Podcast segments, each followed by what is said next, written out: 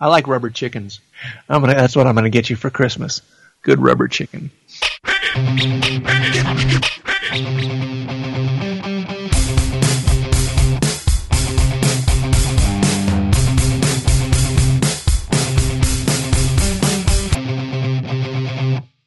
Oh man, so I've got a drink here. I've got um. Hear that? This is. Um, Is that you? Is that you guzzling alcohol? I do. I have. Uh, I have some apple vodka with just a splash of lemonade, which is rather. Yummy. Yeah, it's it's a rather decadent drink for me. Uh, but I saw it in the store and I was like, "Ooh, I haven't had vodka for a long time." Um, not out of you know spite. I just never got around to it, so I'm sipping on that. Yeah, damn you, vodka. You're held. You've held me for too long. Um, so there we go. So that was cool. Um, so it's a long time since we chatted. We've had a few, yeah, a few I mean, podcasts. We, I'd do the the text thing back and forth pretty regularly, but it's we don't get to talk face to face as often. I know it's been a really tough time in trying to catch up with things. I know you've been busy and I've been busy. We just quickly catch up with what we've been up to. I fitted out my workshop. My workshop is almost finished. Oh man, the So- pictures you just sent me look great. Yeah, it's getting there. I've got some double doors, some oak double doors that are being custom made uh, to go in there with the frame. That should be coming in the next couple of weeks. And then that's this place done because it's a little bit cold at the moment because the the breeze gets in through the cracks of this old door. But uh, yeah, because it's getting chilly now. Uh, so speaking of cold, we're it was supposed to be in the 50s today, but it's in the 30s and going to start snowing any minute. wow.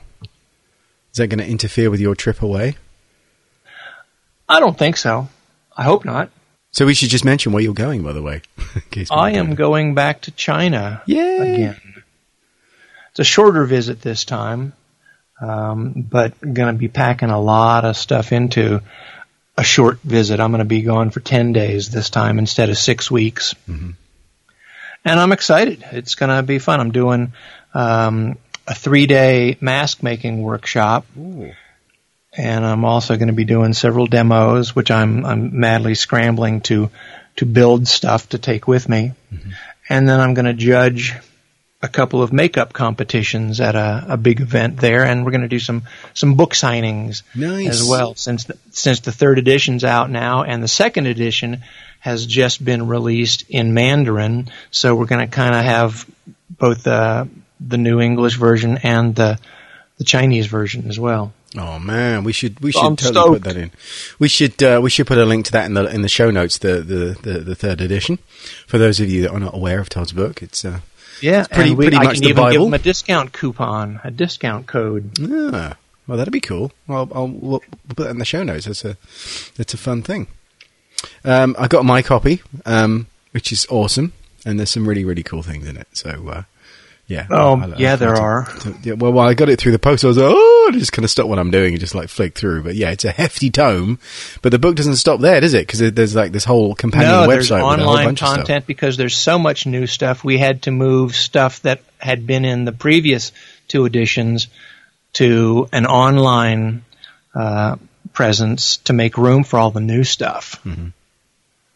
Actually, and I and I don't want it to sound like it takes anything away from what's online. It's it's all formatted just like the book, so it can be downloaded uh, and read offline and it's it's fantastic stuff. I think there's probably forty percent of the book is new or updated stuff. Wow, it's pretty good going, fella.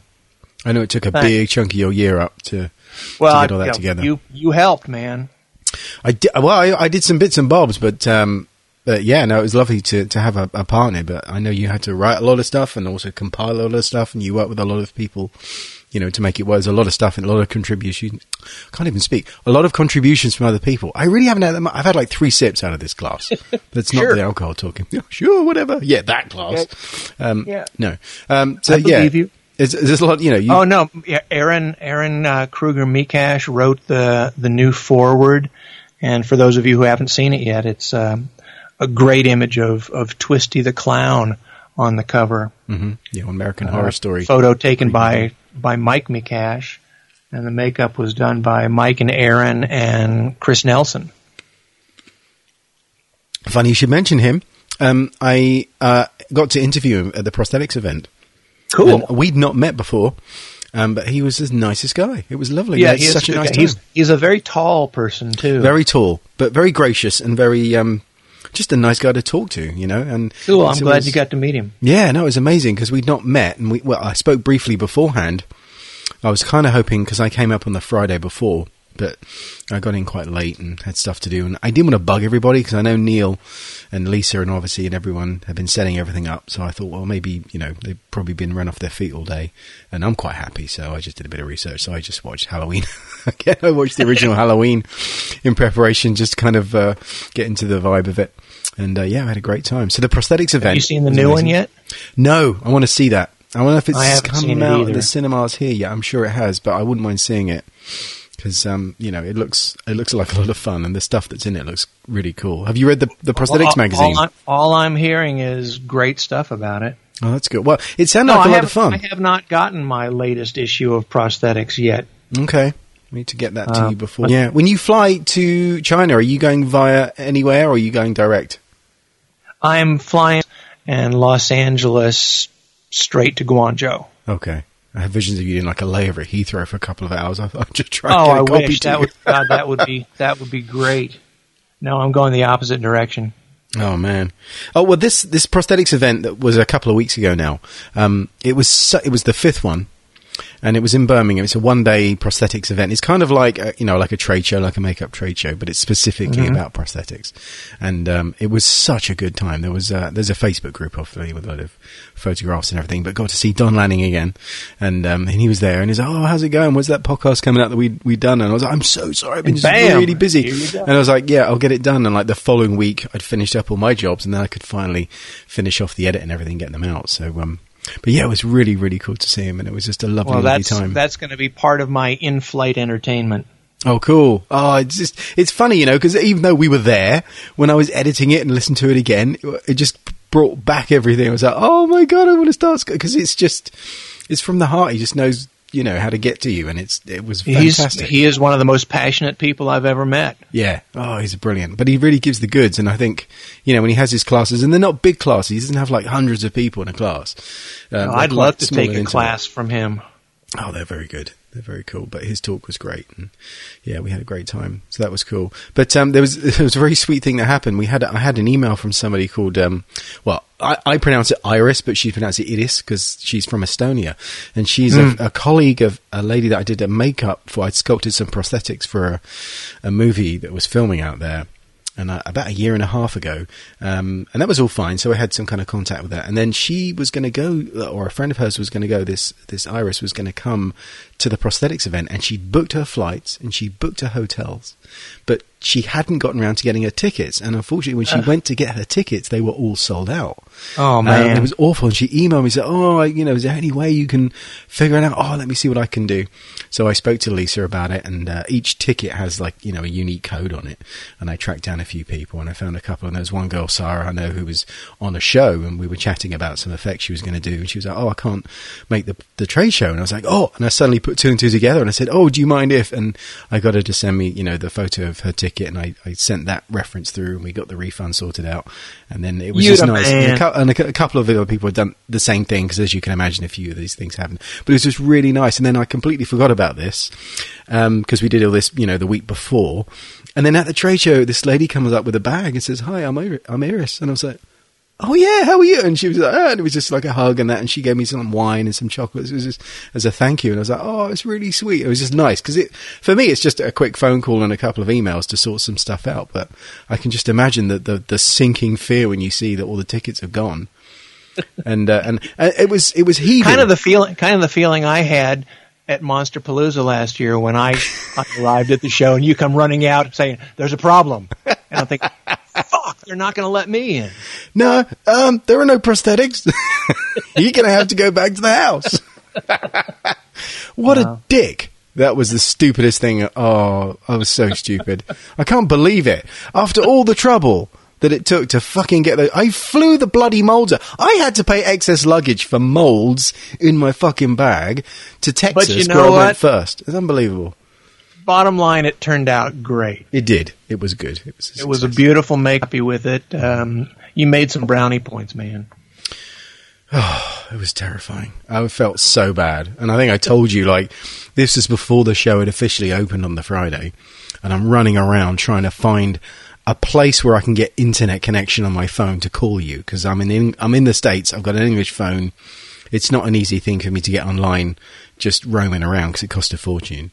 And then you know I'm walking past Tom Savini and Greg Nicotero and they're chatting. You know, and, the, and I'm just like ignoring all these things. I can see them, but I can't engage with any of it because I've got to phone you somehow through Skype or something to say, um, Todd, I've really screwed up. Um, Yeah, and meanwhile, my my battery is dying, and I'm stuck in traffic because of an accident. So I'm thinking, all right, I'm going to be an hour late coming back. Yeah, it was. Yeah. The cards were were all lining up it worked out in the end. wrongly, Oh, It did work out in the end, though. Thank but it God. did work out great. But that was the thing. Uh, thank goodness, you know, the the people in our business are are so good to one another. You know, we needed stuff, and all he said, "Here, we got some. Take what you need." Yeah, it was amazing, and like, um, oh, it was just yeah, everything just came together. And Dan, you know, from Mouth Effects, he was uh, he he had an airbrush and everything ready for me, and it was like, oh, Yeah. dude, I was just like, oh, mate, and he's like, yeah, you know, and there's me thinking like, you know, he just got like a bunch of stuff. It's like, no, it was his kit. He was letting me use it. I was like, that's so nice. Just yeah, it was just lovely, lovely, lovely, lovely. So thank you very much. For, that was Dan Gilbert who. Um, Well, you just have a face know. people can't say no to. Well, that's kind of you, but I don't think so. Um, talking of um, um, people that were very nice to us when we were there, I just wanted to give a shout out to the motion picture effects guys. Um, Oh yeah, They had some bald cap plastic, which when I hear someone's Jeff got a new, a, a champ. uh, yeah, I mean, when I hear that there's a new bald cap plastic, I'm like, yeah, whatever. And then they gave me some. Well, no, they had some samples, I think, there. And then I mentioned, oh, do you guys sell like the chips? You know, there, and they were they were in the process of getting that ready, and they didn't have them for sale, I think, at that time. And then we used some when we were at Vincent Van Dyke's because Vincent very kindly let us run some pieces there, and the, the the stuff was good. But I was so thinking about other things, I didn't really focus on it. Anyway, they sent me some packs um, to try out, and Of- I, of the I- chips? of the chips, and I, I yeah, Jeff sent Jeff sent me some too. I love them. well, I hadn't used them at all for, for months because I I just you know we moved into this house in April when we were away in Monsterpalooza. I came back and I, I came back to this package a few weeks later, and I kind of stowed it away. And then but the workshop was getting done up. I couldn't get anywhere near it. Anyway, a couple of weeks ago. I, I found the packs again in the box when I'm cleaning up and setting up the workshop. And I'm thinking, oh, I should try these out. So I dump them in a bottle with the acetone, shake them every day or so for a week. And then I try them out. And I, I ran some pieces for a job week before last. And um, I can't tell you how good this plastic is amazing. And he hasn't paid me to say this. I just, I thought, well, I'll try it on something and we'll see. I mean, how bad can it be? You know, it's just, it, it can only be at worst like a normal cat plastic. And Yeah, no, I agree. It's do you know what I mean? I had nothing stuff. to lose, but it It's was just water like clear. It's water clear. It's really soft, and I found it hard to make it too thick. If that makes sense. Like Yeah. I would spray it, and the first ones came out fine, so I kind of sprayed a few extra layers on the next one just to see if I could overdo it. And you kind of can, but it's not easy to do it badly with this stuff. It's really good. So I found it very strong. I left it overnight before demolding them. I found it strong, but really soft, really flexible, and it didn't wrinkle as much on the edges. So I don't know what voodoo magic they've got going on there, but um, I highly recommend uh, the bald cap plastic from Motion Picture Effects because it was very, very cool. Yeah, they sell it. At, sell the chips, and they sell it already mixed and ready to spray, hmm It was amazing. as well as well as the concentrate um, that like like everybody else sells. Yeah, I mean that was fun as uh, going into motion picture effects because it's it's uh, it's it's in that kind of uh, that is it, it's in a North Hollywood kind of little area. Am I? No, sorry, North Burbank. Mm-hmm. And uh, there's this whole strip, isn't there? We got these like really funky little shops, and there's that Halloween shop and uh, Morphe. Yeah, it's a great up neighborhood. the road. Really, really cool neighborhood for effect stuff. And um, so I pop in there, I think to get a magazine. I was going to get Makeup Artist magazine, I think. And then we got some bits and bobs, and then we bumped into people. Do you remember? And there was like there was a girl from Australia there, and then somebody else, and then I hear I think Rob Burns had come in, or something. it was just like, oh my god! It was just all these people obviously are in town for Monsterpalooza, all just kind of meeting in in in um, you know motion picture effects. It was just it was just really cool. And then there's a Yeah, giant, fun. you know, the Kazu sculpt head of, of Dick Smith is there, under you know behind glass, and it's just you know it was just like a really nice, funky little epicenter of cool shit. It was very cool. So uh, that was a good memory for me. But um, yeah, so to get this cat plastic stuff was good. Anyway, I'll stop banging on about it. It's going to sound like I'm being paid by him. I'm really not. I just I, I loved it, and I just wanted to mention it. Another batch shows up in your in your mailbox. Well, I don't know, but we gave me like you know a few packs, and it's like one pack has done, Jesus, probably about three liters, four liters. Uh, it's pretty good stuff, but um, you know it's good stuff. And I'm not denigrating Baldiez or super Baldiez; they're fantastic. But um, it's interesting because in the states, obviously, it's it's expensive to ship a lot of flammable stuff. Well, that's one of the beautiful things about having the chips Mm-hmm. is you can fly, you can travel with them. Well, Neil does it as well. Neil has No the, danger. the beads. Neil's beads are very good for that very reason too. Um, but it's just you know it's like everything. There's there's different kinds of stuff, and it's just good to try stuff out. But Sure. uh, I would highly recommend the um, the, the effects bald cap plastic. It's fantastic. I've got the pack over there, so I can't remember the name of it. Can you remember the name of it? I'm a dick. no, I should I'd, have I'd have that. to run in the shop and, and grab it. I've I've got one left that I haven't used. Okay, well I'll I'll put a link up in the show notes for this anyway to that stuff. But that's cool. It's good stuff. Very good stuff. Oh, and one last thing, I've got um, I bought a 3D printer. Nice. Welcome to the The dark side. fourth century. And I know a lot of people are like, oh, you're a twat. I'm like, well, the thing is, I'm, I'm, I, it's not going to stop me from doing the things I love to do with sculpting, but there are some things I'd like to be able to do with 3D printing. Um, and uh, yeah, I, I mean, I'm going to be a complete spaz with it for a while, I'm sure, and screw it up and get angry and do all the rest of the things everyone goes through, like the It does take a little while to to get stuff dialed in to the way you want it to to go. hmm Well, I bought. I spoke to Christopher Dumbos, and he recommended a bunch, and I was talking to some other friends, and the CR10 kept cropping up, and I kind of thought, yeah, yeah, I should look at this, and it had a nice big build base because one thing I wanted to do was something that that would at least do a face size print Yeah. comfortably, um, and the CR10 was was not too bad. It was about 420 pounds or something like that, and I got the the, the CR10S, which has some modifications. Uh, and It's Cool. supposed to be souped up a little bit from the CR10. And having that big build area is huge advantage. Mm. So I, yeah, I'm, I'm going to look forward to that. So I've assembled it today. I've had it in the shop for a couple of weeks, but I've been too busy. I haven't had a chance to get to it.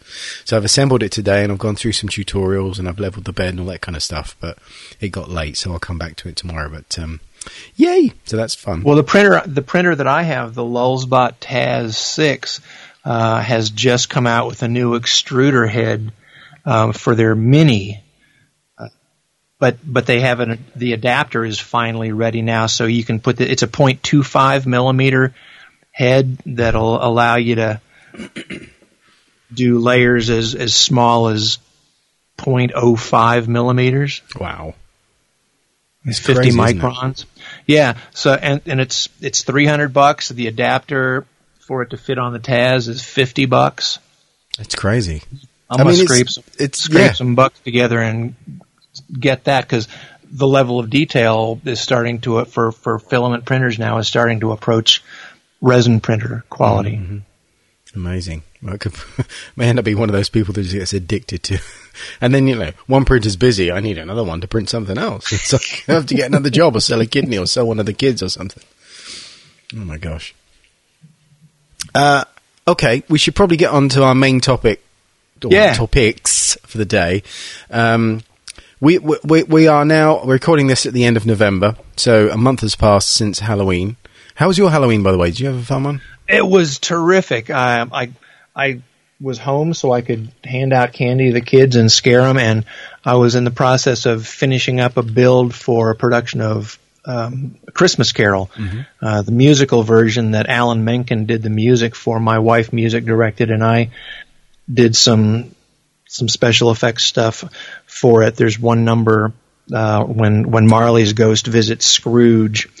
There are all these other ghosts come out, so I did masks for the ghosts, and I did did Marley's makeup. So I test drove Marley's makeup um, on Halloween and scared the crap out of a bunch of kids and their parents.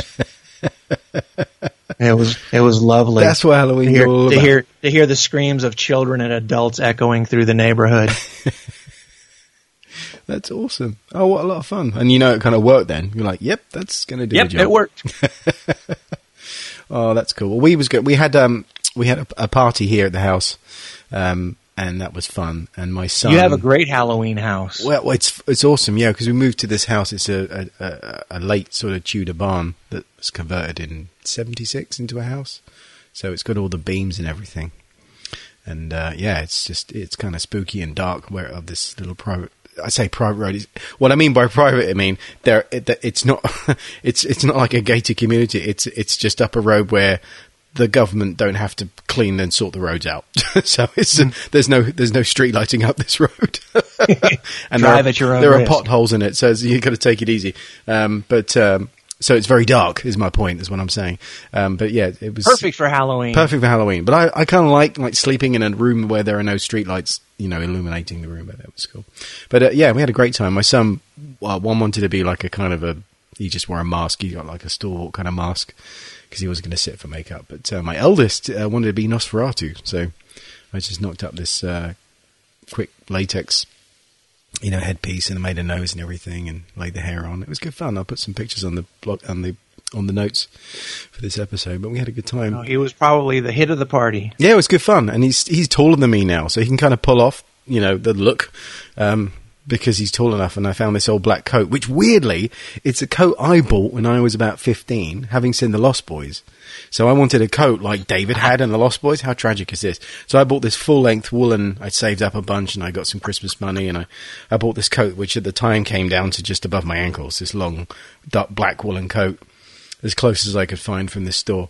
And uh, I found it in the loft recently after the move, and was like, "Oh, that'll fit Jamie." And it kind of comes up just below his knees. It's like Jesus. It's you know, it's uh, it's not as long on him as it was for me, but um, but yeah, he looked the part. It was cool. It was really cool. Great.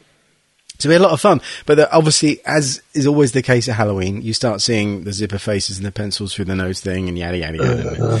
um, and there was there was some interesting stuff. I'm not going to name names, but there were some interesting things happening with broken glass being placed on legs and all this kind of stuff. And it just kind of made me think it would be could. I don't want to go too much into with the hate thing, but I'm just like, for fuck's sake, uh, all these stupid ideas that people would defend as makeup ideas. I mean, if you're putting actual sharp things on your skin and then putting a mountain of fucking wax to hold it in place, um, you know, you go to a party or something, or you show someone else how to do it and they do it for a party, you know, and they turn, you know, walk into a door or something because they forget that the scissors are six inches further out from their head than normal. And suddenly And it's a trip to the hospital. yeah, and it was just like, please don't put actual real sharp things in your head. That's really stupid. And then don't get shitty when people tell you that's a bad idea either, because that just makes you look like a dick. Especially when there are Oscar-winning makeup artists on those forums who are say, who presumably you're going to try and appeal to at some point for work, who already already pre-proved you as a you'll be on that list behind stores where they're like don't accept checks from this guy. Yes, You know don't I mean? burn those bridges before you even start across. Uh, yeah, it was a bit like, what are you doing? But um, but yeah, so there was a lot of that kind of stuff. And when at the uh, prosthetics event, uh, one my demo and in the, the thing in the pro- in the makeup artist magazine, which, um, the prosthetics magazine, which we did, was the um, you know the the the screwdriver in the eye thing. Yep. And we wanted to talk about safely doing things that stick out. But I just wanted to touch a little bit on bad make bad Halloween makeups, and I don't mean bad as in like unaccomplished because it's you've never done it before. I'm talking about actively doing stupid and dangerous things in the name of makeup, um, because it's bad. Yeah. Yeah. Like like buying contacts from a, a mall store Mm-hmm. just because you like the way they look. Yes, yeah, and there's a lot of that. I guess that that that um, that can happen. Uh, I guess partly because of the price point, um, and yes, I guess a lot of them aren't not that expensive, but a new pair of eyes is quite expensive. And you and as at present you can't get a new set of eyes. No, no. At the time of writing, um, uh, that's not something we can 3D print. Yeah, I, I don't know what it's like in, in the UK, but in the States now, you can't buy contacts without having a prescription. There are ways around it. Um, Oh, sure. there there's are ways around everything. yeah, there's ways around it where people do it. And I think the, the the problem is probably a lot of people that will put them in won't have any adverse effects. Um, and that then makes it sort of okay in everyone's head because anecdotally it's mostly all right. But it's just if it does go wrong, it goes wrong in a bad way with something that you can't easily fix, then you're kind of screwed. And more more to the point, you don't want to well, you don't want to do that at all to yourself or to a friend, but you don't want to start thinking like that for productions. And there's a, I had a, No. some messages recently. Um, I won't go into names or what it was, but there was someone, a friend of mine, had done something for a low budget feature, and they'd gotten some contact lenses in for this actor. She didn't put them in; she had nothing to do with them, but um, he put them in, and they weren't fitting. I mean, there was like a gap between his eyeball and the lens uh, and the corners, and it was like that could scratch your cornea and everything. And he was like, the actor was like, no, no, it's fine, I'll carry on. It's like, yeah, but what if like you wear them all day because you're fine and then tomorrow you're not fine or well in the end i think it was irritating and they, he took them out. But it was just like it made me think this sort of thing happens a lot where i think people get pressured to do something which kind of isn't really in their pay grade. They shouldn't be doing it but they don't No, want to say no. uh, they don't want to say no so they're going to go ahead with it. And it's kind of like i don't you know just because you know you have maybe you you can't off the top of your head think of a really bad incident with lenses but it's just if it goes wrong and you're doing it for somebody else and it's a production they may be sweetness and light and then when they can't see the next day then suddenly they want to sue you and now it's like your insurance won't cover it because they are and you're finished in, and you're finished in the business. and yeah it's, it's just not now worth you're working at working at a fish and chips place for the rest of your life. Yeah, well, we need chips. You know, don't get me wrong, but um, if you had ambitions and that they were soiled for a for a bad choice like that, that's kind of bad. I'm going to be speaking to Cantor Nissel, who make lenses over here in the UK. Uh, they were at the trade show, and we we had a chat about coming up to a podcast. I'm going to go up to their studio, their factory.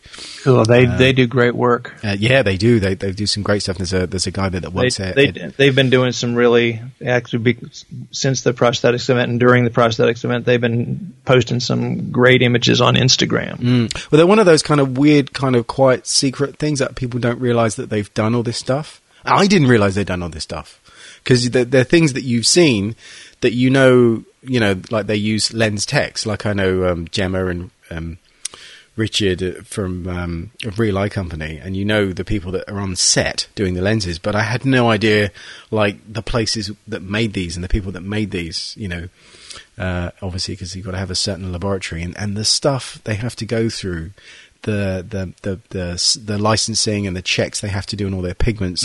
It is hundreds of thousands of pounds a year in visits and approvals, and every country they sell to has the different regulations. So they have to have a someone come and check, and that that test you have to pay for as the facility. It's it's quite and that amazing. information right there should be the red flag that don't fuck around with your eyes, people. Well, that's yeah. If the people that make the lenses are having to, to go through all of this scrutiny and checks and checks, thank goodness, you know, it's the same way with, with, um, everything that we take for granted in life, you know, airplanes. You know, if, if, if, uh, the aircraft maintainers just said, w- did I walk around and said, oh, it looks good to me, and off you go, yeah. there'd be a lot fewer people on the planet. Well, that that is, I mean, that is the the curse of doing something well, isn't it? If it's like you know, uh, obviously there there's a lot of money that gets spent on things like flights and stuff that don't go anywhere near the work that's necessarily done. There's a lot of profit involved, or taxes, for example. But there's a lot of things that do get done, and uh, you know, through diligence and hard work. And oh, if a plane doesn't crash, no one says anything. Do you know what I mean? So it's like the shit that didn't happen is the thing that no one isn't moaning about. so, um, yeah, there's a lot of stuff that, that goes into this stuff. So it's one of those things where I can understand why people would want to kind of, you know, save a bunch of money by doing something. But I think what I'm trying to say is, you know, if you're going to be doing stuff for shows, particularly, please know that just because up till this point, when you've been doing low budget stuff, you've kind of got away with it. If you're dealing with somebody's eyes, it suddenly legally becomes a different thing because uh, a contact lens is considered a medical device, and that takes and the more often you do it, bracket. the more likely something is going to happen because you're playing with the law of averages. Yes, and uh, yeah, it's just it's just not worth it. Um, and but with this whole sort of bad makeup thing, like because obviously at Halloween, uh, people that perhaps previously wouldn't do makeup are doing makeups and stuff, and you'll see a lot of like stores coming out with like you know cheap bloods and cheap this and cheap that, and then equally the following week there's a bunch of stories of people whose skin had been stained or their hair was ruined by a cheap blood that was kind of staining, and you kind of go, yeah, that's you know that's what you. or they were allergic to one of the materials in in this cheap makeup and broke out in in a rash. Yeah, so it, it is a weird one because it's like if something appears in the store, I, I guess the uh, assumption is that every single check that is required has been made, and that's not always the Yeah, the look, case. the packaging is gorgeous. yeah, and it's like, well, maybe just because it didn't get back to them or the company's not there anymore. It's just, you know, I just. I just, I, I think I'm trying just trying to implore people if if you're going to intend to do this for a living, please don't completely fuck up your reputation by fucking making someone blind or damaging their eyes or cutting them with, with, with glass or something. And, you know, even if you think you've kind of taken precautions, it's kind of like, this was kind of what the, the demo was about. It's like, you know, the lengths you go to to make something safe and work mm-hmm. correctly. Um, are not obvious when you see the finished thing because the finished thing looks real. So if you see that and think, "Oh, that's just glass," and then use actual glass, you're kind of missing the point. And you know, there's an awful lot of effort that goes into these things, like the checks on an aircraft, like the tests and everything on the contact lens pigments and all that kind of stuff. There's so much work that goes into it to avoid the problems that when the problems don't happen, that then breeds a kind of an arrogance in people that weren't aware of the work that went into it. So it's kind of like, oh my god, Yeah, well- which is why I want to speak to Cantor Nissel and see it myself and speak to them and and get that kind of vibe because it's like I appreciate, you know, you may never you may never be in a position to spend three or four thousand pounds on a lens and a lens tech. I get that, but it'll cost you more than that if you lose your career. That's all I'm saying. Do you know what I mean? It's like if Yeah, the job well, can't afford it, then it can't afford of- it. I think a good example of of it's you know the makeup you did for our article in in Prosthetics magazine. You know, it's the the screwdriver into the eye, uh, but you protected the eye, even though the the device itself is is really lightweight and not not uh, something that is harm going to be harmful because of the way you manufactured it. You're still putting it over someone's eye, and you took great pains to make sure that the eye was protected, as well as providing a base for the the piece to rest on, so that it would not flop around. Mm-hmm. And that's that's really important. It is, and the, the the the sheer irony of it is that when you do all that, no one sees that, so they don't know that that went into it. and then you know that that and that can happen, and that can backfire in a couple of ways if people don't realise the work that went into it. They just see it, they go, "Why did it cost so much?" or "Why did it take so long?" or "Why did it whatever?" And it's like, well, because the stuff underneath, and if you want it tomorrow, it'll look exactly the same, and it will Sure. not absolutely will not wobble around during a take. And if she does walk into a wall, the the the, the actual sc- screwdriver center will buckle and break instead of her break. You know, it's just that kind of stuff. It's like it's all been designed for that, and that just takes time. And uh, frankly. It didn't look that hard on Face Off, you know. It's like You know, well, just just because we're doing makeup, just because we're doing makeup doesn't mean we don't need to take all the same safety precautions that say guys who are doing strictly special effects, um, squibs, for example. You know, for for blood hits that. You know, the little squibs are actual explosive devices that are placed on the body and then they're triggered. These are all done by guys that have to go through jump through a lot of hoops, mm-hmm. certainly over here with the federal government and ATF to to get licensed to do that stuff Yep. because they are explosive devices. They're class class four explosive devices, and you can't just tape it over somebody's chest with a blood pack on top of it and Hope for the best. and, and go. Oops, No, I put the charge on the it's a lot wrong side. because we you you only want that explosive charge to go one direction, Yeah, not into the away skin. from the Yeah, person, Yeah, not into their body cavity. yeah, or or the face of somebody that stood next to them, you know, or whatever. Yeah. It's like all of these things are considerations. Um, I'm actually going to talk. I've, got, I've, I've managed to. There's a there's a a, a special effects um, guy that I met on Game of Thrones who we got on very well with. Who hopefully I'm going to be speaking to before Christmas. about these very things. That would be great. Uh, so yeah, because he, he he is one of the chaps that does have that kind of skill and is licensed to do that kind of stuff. So uh, that'll be fun to talk to him. And he has a a YouTube channel called Everything Goes Bang. Because he just likes to blow shit up. So uh, well, who doesn't? Absolutely. so that was good. So that was just a little gripe about bad Halloween makeups because it was just like you you see a, re- a surge of these things, you know, in desperation to try and get likes on Facebook, and it's not it's not that. The, the makeup itself is bad, although I would argue yet another fucking pencil up the nose is very unimaginative. Um, but it's it's more the case of just being sensible to not not think, oh, I'll use a real pencil and I'll actually stick it up the nose. It's like no, because mucous membranes, because drinking because forgetting and nudging mm-hmm. and uh, you know, um, uh, yeah, don't like it. Please don't. Well, you know what? You know what else chaps my hide What's besides that? stupid Halloween makeup? What's that? Stupid questions. you know, they they say there are no there's no such thing as a stupid question. Just there's just stupid people. Who ask stupid questions? What who, stupid who questions? Asks, who asks stupid people who ask stupid questions? Is, is this uh, is this pertaining to anything in particular that you that's yeah, grinding actually, your gears? Okay. Yeah, no, I, I I get I get stuff like this all the time. Um, do you, do you need website. to take a minute before you get furious? Or you? no, you? I'm I'm I'm perfectly worked up. Okay. you know, for example, you know, I Here's one said, I'm interested in getting some custom prosthetics for cosplay. Also interested in private or small group classes. Right. Okay. What kind of prosthetics? When do you need them? What's your budget? Am I supposed to reply to this? You didn't ask me a question. That's a good point. More of a proclamation. Yeah. Um, and this is from somebody who's obviously been to my website because they went to the to the contact page. Mm-hmm. So they've obviously looked around and been to my class page that says very clearly that there are currently no classes available. Right. Or you get stuff like, can you make me a vampire mask for Halloween? yes. well, yes, I can. yes, I can.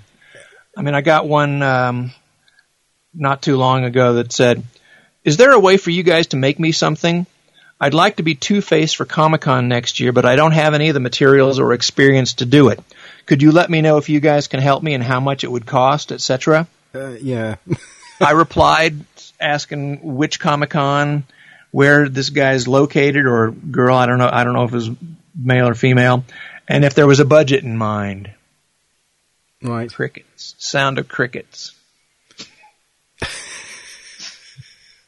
Yeah, see those, but see now that, that those are not necessarily questions from makeup artists, but they are good things to bear in mind because you're going to get if you're going to do makeup, you will get these. Well, I get similar stuff from people involved with production mm. that want to know if you can do something, and they give you absolutely no information about the project they're they're asking. You know, yes, is this going to require a bodysuit? Is it a one day shoot. Uh, you know, they, they just ask an, a nebulous question that is almost impossible to answer. Yes.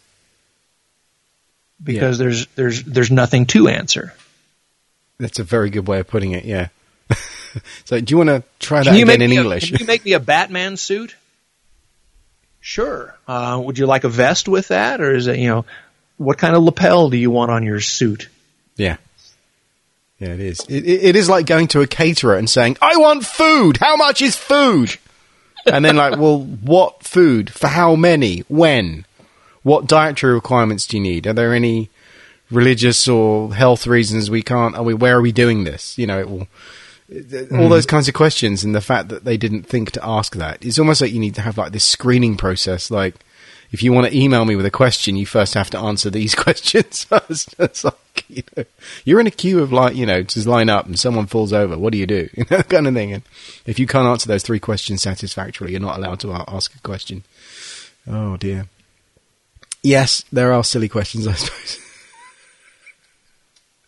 Yeah, I get requests uh, if people you know, if, if I take on apprentices or uh, mentoring, and sometimes it's it's a relative of, of some kid. I'm not even getting uh, the request from from a kid, but it's an aunt or an uncle or maybe a parent, and I follow up on it. it turns out the kid's like 12 or 13, and I say, um, no, I don't think so.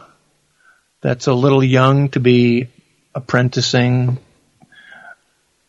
this kind of work. but you know, makes and I make some suggestions. Yeah, it's it, just get weird shit. Yes. coming up all. Very odd. I'll tell you who gets very good questions and he always posts them on his page is Rick Lazzarini on Facebook. Oh, He's oh amazing. Some of the questions he gets asked and his responses are so beautifully understated because you can just tell the fury that lurks beneath the surface. But it, they're absolutely Like, you have incredible. You have a of an, an animatronic raccoon, but I need it to look like a possum. Yeah, it's just incredible, and he gets them on a regular basis. And uh, uh, I don't do animatronics myself, but I can only imagine, like, you know, the, the the the feeling of like, you know, how much care and attention you put into things, and then someone just says, like, yeah, I need a, a tap dancing elephant tomorrow. I thought you might just have one kicking around the workshop space. I'm like, what fucking planet are you on? That I would have every conceivable animal of every proportion and every color just waiting in a warehouse the size of fucking Utah the off chance you might want it. It's like, what are you on about? It's insane. But I guess that's the, you know, um, so many things in life are easily downloadable and accessible and streamable, and uh, people forget not everything is like that. You know, if you're getting something custom made, um, it's a little different. Yeah. But yeah, some very funny ones. The other thing I wanted to chat about quickly uh, was a thought I had, um, and I'm trying to think. There's been a few emails I've had over the year where people had taken on jobs or had done some free stuff or whatever, and it turned into a situation where they were sort of guilted into doing things or sort of emotionally blackmailed into doing stuff that perhaps they weren't in any position to do and they shouldn't have been asked to do. Um, so I thought it might be worth just talking a little bit about um, doing jobs for free and being taken advantage of, taken advantage of. So the, the the the thing is when you start out, obviously, you know, when you start, you're not likely to be handed a position of massive responsibility with masses of sums of money with a heavy hitting client when you start out. So it stands to reason, No. you know, that when the phone first rings when you leave makeup school, it's going to be someone who doesn't know who you are, but they just need some help. They can't afford a lot, and that, that's a perfectly reasonable exchange if you can actually get something decent out of it. But I think my my contention is that in their eagerness to please creative types such as myself, um, you often push those doubts that you may have away because you just want to carry on, right? You don't want to you don't want to cause Well, I any think ruckus. it's I think it's pretty universal. It, it definitely happens here in in the, the Colorado market. Mm-hmm. Uh, people unqualified for doing a certain type of of makeup or effects get into a situation that they're over their head, or and it not only does it do a disservice to them, it does a disservice to anybody else trying to make a living doing it because they've undersold the value of the work. Mm-hmm. Well, there's that, but it, it, it's like you can you can you can do things um, that no one's going to do. Like that, like there there there are shows perhaps or theatre shows where you know th- they haven't got the money, um, but they could offer you some good exposure. Or there's some. Do you know what I mean? Not not every single job is going to have money, and it's just Right. what, what I want to talk a little bit about is how you can do things for somebody, you can help them out, but when they take the piss and they take advantage of that and they can see that you're eager to please, you get predatory people that then try and milk that and make you work more or do more than you really should for free, uh, and then make you feel bad about it. And uh, I just wanted Well, to then throw I a little bit of spotlight it on comes that. down to it's a matter of education. Yes. Well, this is partly why we're having this discussion is to try and bring that apart. So if you are somebody that has done that or you're in that situation, um, prick your ears up because I think we can try and put some a little bit of light on it. Um, Yeah, I think it's it's it's hard for some people to to say no, Mm-hmm. and and and be take a stand on something. You know, get asked to do something that's outside of their wheelhouse, and they. It's not that they don't want to displease somebody; it's that they just don't know how to say, "I don't know how to do that." Yeah. Well, it's not even that actually. It's just the fact. Let's say someone said, I- "I'll give you an example." I'm trying to think of something like, say someone needs a hand with something. Say someone like they're clearly in distress or they've got a problem, and you help them out, and then you help them out, and then they ask for something else, and then they ask for something else, and then, and at some point you kind of go, "Am I just being played hmm. here, or is it?" Do you know what I mean? I, I've shown. Yeah. I've, I, I, a lot of people would ignore something, but then when you step out and you help somebody, it's possible that somebody could then take the piss. And that's not to say, well, to avoid that, let's never help anybody. Everyone's basically just got to develop a backbone to say no at a certain point when they realize their worth. That's kind of what I want to get at. Um, Yeah. Yes. Yes, I agreed to help you with this project, but now we're we're beyond that and if you still need my help, this is how much it's going to cost you. Yes, because it's unreasonable to do that. So I wanted to. I had a little uh, a, a mental exercise I thought might be useful. Um, is basically to, to understand your worth. So, if you're new to something, if you left school or makeup or what, job or whatever, you've done something to put yourself in a position where you're now going to do makeup, and you don't have anything to compare yourself with, right? So you don't know how much people charge because maybe you don't know anybody else that does this kind of stuff. What I think is a really good exercise to do for anybody is to um, understand how much it costs to stand still for a day and do nothing. So, Exactly. So what I think is a good exercise is add up all of your bills. Think about how much it costs for you for a year, your rent or your mortgage, how much it costs for your accommodation where you live, your car, your fuel, your food, your utilities, your phone, your computer, your insurances. Think of all the things you have to pay for in order to live a normal life that you currently experience. Add that up for a year, divide it by 365, and that will give you a number. And that number is how much it costs you to do nothing for a day. And it's probably going to be more than you think.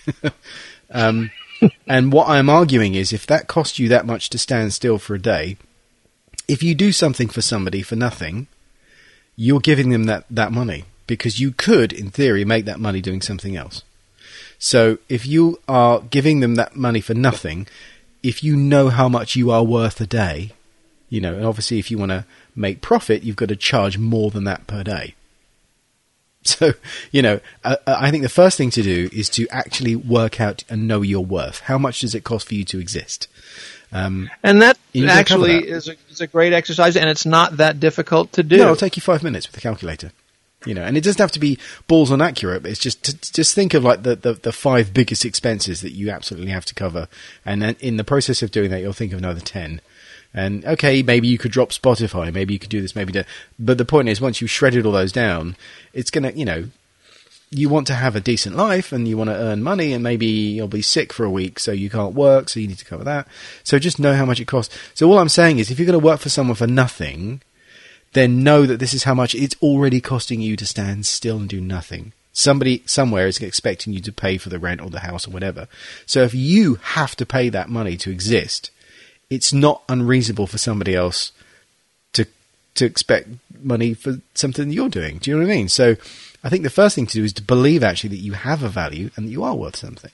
Um, having said that, obviously there have been times where I've kind of helped people out um, when doing stuff, and I've done stuff for free or just for costs.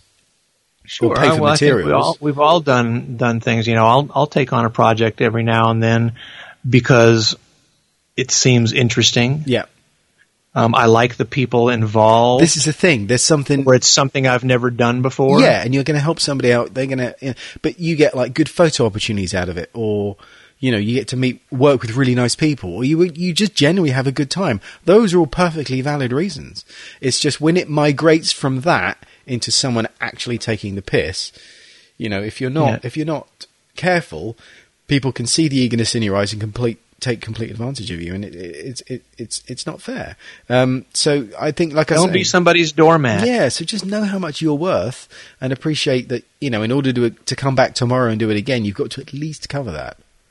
Um, So it's also down to how you perceive the value of something. Like, for example, in my experience, people are prepared to pay a lot of money for a camera or a lens or a, Mhm. or a digital effect or an actor or a location because you expect those things to cost money. Because it's not unreasonable to expect the latest technology to cost money. As soon as you say a palette costs hundred pounds, someone somewhere in production will have a, a conniption because they're like, oh, because that person doesn't associate makeup with an expensive thing. So you often get like, okay, here's my budget for the things, and then you get like a pushback because the person you're presenting it to perhaps has never bought makeup before and doesn't realize this cost this money. Um, and what I want to point out, and what I think is very important, if you price up a job and you say, look, this stuff costs this much, and they go, well, that's stupid, I'm not paying that. Anyone who does this job who has to buy those materials is going to have to spend that money on those materials. That's not your fault. That's the cost of the materials. So if you're thinking I'm going to lose the job because it costs £100 for a Skin Illustrator palette, it's going to cost anyone that. So if they get somebody else in, that person presumably will either use up their Skin Illustrator palette or they'll have to pay for a, a replacement. So one way or the other, it's costing them something. And it's not right, I think, that you should be somebody who finances the job for them. If they're not going to pay you or they're not going to cover the costs of things, then that means you are actually helping to finance their film. So now you're a fucking producer, is what you are. You're not actually a makeup artist anymore. You're actually fronting the cost. Is there catering? Because this is the other thing. If there's catering, if there's a light, if there's a fucking camera, if there's an actor, if there's an effect, if anyone's spending money on anything, how dare they ask for to for how dare they not cover the cost of makeup? It may be that they didn't think about the makeup to the very end. Well, that makes them twats. which is which is often the case. It is. even on it is, but that just makes them stupid at what they do. That shouldn't be your problem to suck it up as well. I'm just trying to paint a picture where you realise where you sit in the scheme of things, and uh, it's it's quite common. I found a lot in makeup schools that, especially if they're they're young, they're female, and they haven't been in a position where they've been asked to price up a job before, that that there are predatory producery type people who can sense that and then make them feel bad for wanting the money to cover the cost of the, the materials. And I'm saying, Yeah. fuck that. That's what it costs. It costs anyone to do this. Um, if you Well, even- can't get that money, And on top of that, on top of that is you know it's how did you you know what what did you have to go through to get to the level of experience and expertise you have Mm-hmm. That you know you you have to have these materials, but you're also charging for your time, yeah, exactly. and you know that comes at a cost because Well, a lot of people don't know what their time is worth, and I think that's that's something they should do at makeup school. Is you know talk to you about business side of things and pricing things and what what's the going rate and all that kind of stuff. Because there's always someone that undercuts. There's always I hear about it all the time. Someone's doing a wedding makeup, you know, and they're charging like fifty dollars or something. It's like for all that and the products and this, it doesn't even cover the products. But someone somewhere will do it because they're desperate for the the work. and that hurts everybody. It does hurt everybody. Maybe they stole their stuff. Maybe they don't realize how much it costs, or they're using really shitty stuff, or whatever. But it's like that. That just damages the thing. So, yeah, basically, I think honestly, if if the company or the people you're talking to are not prepared to cover just the materials, and I'm not talking about you like unrealistically seeing this as an opportunity to flesh out your kit with a bunch of stuff that you don't need just because you want it. That's that is unreasonable. But if it literally is like the, the least I can do this for is 150 pounds, that's how much it costs for all of the things you need. Here's the receipt. It, you know, I've done a, a price up on a website. This is not me. This is them. This is how much it costs. If they're not even going to cover the cost of that, that I would take as a red flag. Do not approach those people. Don't just. I think politely decline. I think that's the first Walk away. because I think there's no shame in this if they're not going to pay that. And I'll tell you something else. I think I've noticed that. Um, and another thing, um, you know, you, you, you may get the whole, well, I'm a fucking mover shaker thing and I'll make sure you never work in this town again type speech. Seriously, if they're that influential and they're a fucking big hitter like they think they are, they would be paying top dollar. It wouldn't even come in your door. It would have gone to an award-winning makeup artist. Do you know what I mean? So the fact that they've even gone to a makeup school or somewhere cheap, or they're asking someone who hasn't got a lot of experience, that in itself is a good indication that they're not a massive influencer. They're not. They may become learn one. to recognize a poser from a player. Yes, because honestly, it might. I mean, having worked on Spielberg movies and things like that, when you when you are around people who genuinely are influential, they don't go around saying they're influential. just, do you know what I mean? It's like being handsome or intelligent. That's not for you, you to decide. I am? Exactly. Don't you think I know? I don't know who I am. It's like so. If somebody gives you that speech, honestly, they're fucking not. And again, I would just take that as a red flag. And please, I, honestly, either told or myself, you know, if this crops up, feel free to email us with this because we'll get in touch with them. It's it, it's insane. It's I mean, it happens a lot, and I just I just wanted to bring it up as a thing that seriously, it's I, if someone's that much of a dick, they can't give you hundred quid for materials. They are not going to affect your future. That is bullshit. So you would actually do more harm by agreeing to do something than than to walk away. I think. I wanted to bring up a couple of posts on the on the um, Neil Gorton's nine one one. You've done one, Todd. You've done a post on the um, on the files called "How Much yeah, to and, Charge." you know, and I should probably update that. There, it, you know, with inflation and so on, it may, but it, I think the formulas are still still valid. I think so. It's it's a really good read. So Todd's done one called "How Much to Charge," and that's the Neil Gorton's Makeup Effects nine one one page. If you're a member of that, um, you go to the files and you'll find that.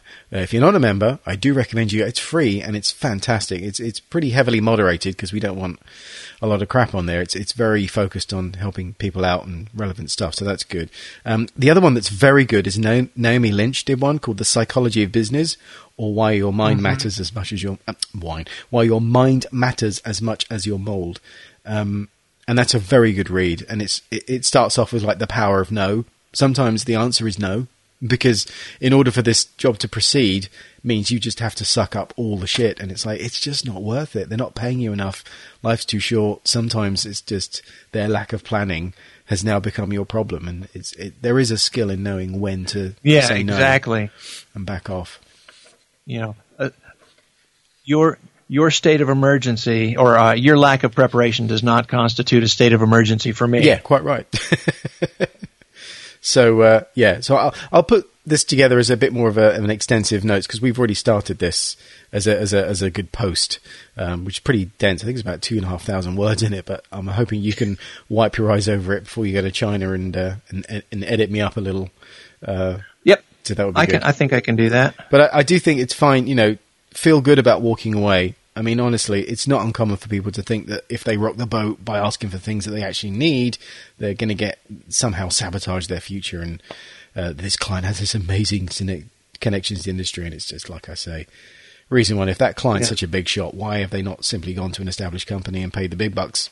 It's because they don't have it. It's okay sometimes to say no. Exactly. So, you know, all I'm trying to say is this does happen, and there is a remit to which you are responsible, but it's there's a point at which you kind of go no. So just keep an eye on that, and um, Yeah. you know, price appropriately. Look out for yourself. You are, and yeah, and I, I'm not talking about like taking away jobs from people. I'm talking about a, a small theatre show where they just need a couple of rubber noses. They've got like 50 quid for the materials. It literally is your first job. They can't afford anything, and maybe they'll go without the noses. But you go, do you know what? This is a chance for me to do some noses for a thing. I get 50 quid. I get some nice pictures.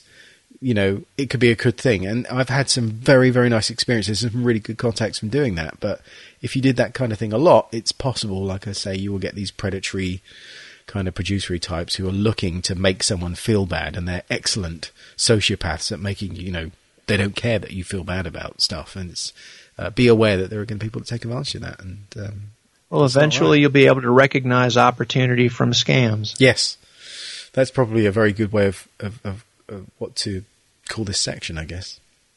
It's called experience. Yeah, it comes at a cost. Uh, some of it being so, and I know this because I've had this shit happen to me too. you get to the point where you go, Who, who, no. who hasn't? Yeah, no, it's really weird. I remember doing a, a, a theater, it going to be a theatre thing, and I went for an interview somewhere in Clapham. Um, and uh, there was this thing, and there was like a whole bunch of stuff, and, and it was very explicit about how they worded it. Now, are you prepared to work long days and long weekends without no pay? And I was like, no. And then they were like asking, why is that? What? Why I wouldn't do it? And I was like, because I've got bills to pay. Strangely, and it was just it was it was very odd. It was like they were trying to weed out people that had the nerve to say no, and those people mm. presumably wouldn't be working for them. So that that struck me as a very sort of predatory thing. So it does happen. It comes with age, but it's just like I say, it tends to be a lot of younger people that that may find themselves in that situation. So not good. Yeah, you gotta you gotta be able to to weigh the pros and cons of doing something for for free or for pictures or just for food. Mm-hmm. What what do you gain from doing that? Yes, that's it. You know, put you know, have a have a pro and con column and and put down some items. What's important to you? What what do you need to get out of it? What don't you need in your life? And figure it out. Yes, and do a bit of research on who it is that's hiring you because if they're coming at you with like, oh, this is this thing, and I've got this thing, and I'm, these opportunities could, you know, and then you, they, they start sort of leveraging that and start asking for what you deep down know is unreasonable. Um, look them up because if they've got no form, if they've got no credits, they're not an IMDb and all this kind of stuff. Then it's like, well, there's a good chance they're full of shit. Uh, that's not to say that they may not do good things. It's just if they start taking, you know, huge chunks from you and it's unreasonable and you feel like you don't want to approach it, I'd say look into it because honestly, there are people, not a lot, but there are a fair few. It's just it's not un, it's not unheard of for them to be people that you'd be surprised like wow, I cannot believe you're expecting people to do that for free. But I guess unless somebody says no, they just move on to the next sucker. It's like Sure. You know, you've you just got to look out for yourself, but be aware that you love what you do and that's great. But there are people that know that and they play that. You know, they they just take advantage and it's it's not right. Say something nice. You're preaching to the choir, mate. Oh, there we go. So that's all I've got to moan about on that one. No, I I agree with you one hundred percent. Uh, so yeah, I just wanted to, you know, bang on about that. Anyway, but if you've had that experience, maybe you know, get in touch with us, and we'll do like a little um, post catch up on this on the next post. Maybe um, it's just it's one of those things that happens that needs to be sort of chatted about and put out there and maybe included into makeup. Maybe if you're running a makeup school, you know, include that in the curriculum. Just a little thing, just a little something to make people aware of it. And like I say, the yeah. biggest thing is them saying something to make you feel bad, like, oh, if you do that, I'll make this happen, or I won't make this happen if you don't do that, or whatever. And it's like, You've no business. It's about more than just doing doing makeup. Yeah, it is. It's it's doing makeup it's in that. Business. Yeah, it is. It's doing it in that professional environment, and that's hard sometimes. And not everyone has the chops to do that. But the thing is, I think, especially nowadays, if you're going to be working, you know, gone are the days where you work for like the BBC and that's how you made your money. Now you're mm. freelancer mostly, so you it comes with that that those set of rules. It's like you've got to be prepared to engage with that because that's and it's not is. that hard to make part of your routine. No, no, it's true. So have a think about that. We'd love to hear from you. If you want to get in touch with us here at the podcast, the podcast email address is stuartandtodd at gmail.com. And we're on Facebook. And Instagram. Are we on Instagram? No, we're not on Instagram. I am. You are. We should have an Instagram page. Let's. I'll, all right. Let's make one. Let's make one. Um, some interesting news. Uh, having a battleswithbitsofrubber.com website coming very soon. Yes, I'm in the process with stuff. with stuff. Um, I'm, I'm in the process of doing it. See, here's the thing. I started the blog I've got now, learnmakeupeffects.com. Christ, eight years ago, around then, and that was before we had the podcast. And now we got the podcast. This podcast has taken on um, an energy of its own. Admittedly, there's been some big thank gaps this year. For that, people. Yes, thank you for listening. It's awesome. We've got, I think we had about up to forty-seven and a half thousand downloads so far. Really? Around wow. the world, yeah, it's pretty good. Um, not, I mean, it's not. It, it, this is not like you know, uh, you know, uh, like a Hollywood Insider type podcast where you get millions of people listening to it. But the people that do tend to listen, kind of, you know, are, are serious about what they're doing. So necessarily, it's going to be a smaller group. So I'm always impressed when people get in touch and say, "Oh, I really enjoy such and such," or you know, they they take the time to email. Um, and it's been a very shit year for me. I mean, this year's been a very disruptive year. I had my, my dad passed away in February, and then we moved in April, and it was just all kinds of stuff and having to deal with that, that kind of stuff.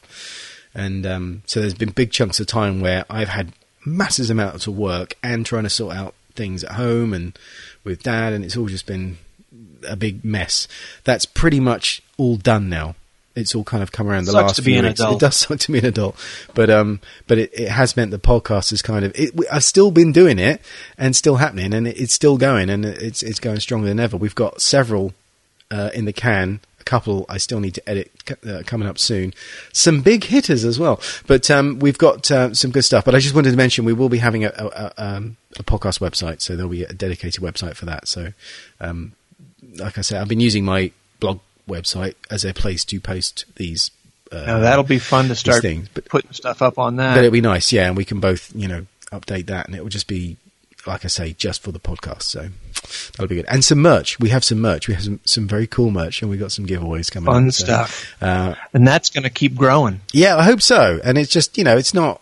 It doesn't make much money. It's just it's to finance the podcast, really, because obviously these these take at least Yeah, a day and a half to produce. bobs. It may not seem like it, but it takes like a it takes about a day to record, edit, upload, write the blog post, do the photo, all that. It takes about a working day for me to do that. Um, and sometimes I haven't got a day because it's been crazy. I've this year I've worked on stuff on The Crown. I worked in another show called Giri Haji, which is coming out next year. I think it's like a Netflix BBC thing, um, which is like Japanese gangsters and Russian gangsters in London modern day. So there's lots of nasty shit happening with blades and all that kind of stuff. So lots of gory, choppy, nasty, bleedy things happening. Um, so I've been doing some stuff for that. So I've been very busy with real jobs. Like the week that I got this workshop viable, I had like a, I hit the ground running and had to hire people to help me out because I was I overwhelmed remember. with stuff. So um, yeah, it's all going on. So this year has not stopped for me, but the love of this podcast has not waned in the slightest. I've been I felt like a kid at Christmas with presents I couldn't open. That's how it felt. I've got some podcasts. The next one we've got coming up is outstanding. It, it's really good. So I mean, they've all been fun, but we've got we've got probably one of the best and well-known prosthetic makeup artists in the world uh, set aside. So And that's uh, the only hint you're going to that's get. the only hint you're going to get. But um, but, it, but but that was awesome, and that that was recorded in August. it's been it's been that busy. I haven't had time to get it together. So I can't uh, believe it's the end of November. I know it's crazy. Tomorrow's December 1st. Yoink. I know it's insane. But you'll be done. You'll be back in time for Christmas, Yes, I will. I'll be, I'll be back just in time for my birthday. Which is very very cool. It's a big one, too. Oh man, I'll have to come over to Colorado and celebrate. Yes, please. When is your birthday? What what's the birthday? You happy? December 16th. December sixteenth. Man, I have to get you a little present. Birthday I share with Ludwig van. I bet he doesn't even have a van. Mr. Beethoven. Ludwig's van. yeah. free candy inside. Nice. I wouldn't trust him. No. He got shifty, shifty eyes. Yeah. Uh, you know, I, I'm still jonesing on the the Monsterpalooza vibe. It was amazing. And listening to the uh, the trailer chat one. couple I, I listened to that. I've listened to that several times. It just makes me smile. It Great. was so much Yeah. fun. It was so much fun. And I, do you know. I was doing my accounts today, and I was, I was sorting out my receipts, and I found my receipt from Nigel's, and I spent uh, about three hundred and fifty dollars in that place. it's easy to do. Oh man, it was very cool. So uh, yeah, it took me right back there. I was like, oh, I can't believe that was all the way back in April. I'm, I need to go know, back. again. Eryn's bir- Eryn just had a birthday. Yes, I saw. Yeah, it was very cool. She had cake for breakfast the next day, which is the right thing to do. So happy birthday for then, Aaron.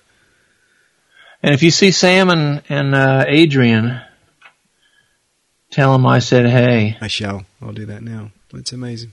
Cool. I want to do it again. Yes, sir. Well, well, uh, when are you off to China? I leave Tuesday. Okay, we'll I try leave the fourth. I arrive in China on the sixth, so I'm I'm in in the air for a whole fucking day. Wow. Did you manage to get your seat sorted? Yeah, Cool. Because the oh, aisle is not good for the Todd. I think you would have had Yeah. more fun in the luggage above the seats. Could do the splits. I may, I, I may I may find an empty uh, overhead compartment and sleep in it. There you go. Yeah, you could do the splits, do a Jean Claude Van Damme, and just one leg in one, one leg in the other, span of the aisle. Walk beneath me if you dare. I had the chicken. Mind out. What do you smell, chicken or fish? Oh. That's part of the quiz. Oh dear. But you got to pass the time somehow, I guess. Yeah, well, I'm going to listen to the Don Lanning podcast for sure. I've got plenty of music. And uh, I may. eh, I'm giving two two PowerPoint presentations, one at this event and one in my workshop. And I'm pretty proud of myself because I, I translated them both into Chinese as well as having English. Oh, cool. And and I think I did a pretty good job. Have you learned the Chinese? Are you going to deliver it in? Fuck no, not yet. no, I I can say yes and no, and that's about it. Okay. Chinese Chinese is a difficult language. Yeah, I can imagine actually. Because Thank God for, for the translation apps on, on your phone. Now I, I've, I can I can speak English into my phone, and it will repeat back what I just said in Chinese. cool. That's pretty neat, isn't it? That's that's crazy. Yeah. We're I've- getting close to they've they've even got these wireless earbuds now um, that you can put one in your ear and one in somebody else's ear and have a conversation. Wow. That's getting close to the Babel fish territory, Yep. isn't it? It sure is. Amazing. What a time to be alive. Woohoo! and then to be getting excited about rubber noses. Crazy talk. I like rubber chickens. I'm going to start the podcast with that. I'm gonna. That's what I'm gonna get you for Christmas. Yay! That'd be fun. Good rubber chicken, All right, dude. dude. This was fun. It was really cool. Good to speak to you again, man. Have a good one. Likewise. Take Talk care. Can we do this I'll- before I'll- you I'll- go? Let's do an- Yeah. one more before you go on Tuesday. Okay. Uh, I don't know where, maybe Saturday or Sunday or Monday, but maybe Monday night you might want to just be home and. Well, my flight's not till six six p.m. So okay. yeah, we'll we'll find time between now and then. Let's try and do another one before you go. That'd be great. All right, mate. Oh yeah. All right. I'll talk to you later. You too, man. Have a good one. Take care. Bye. Bye.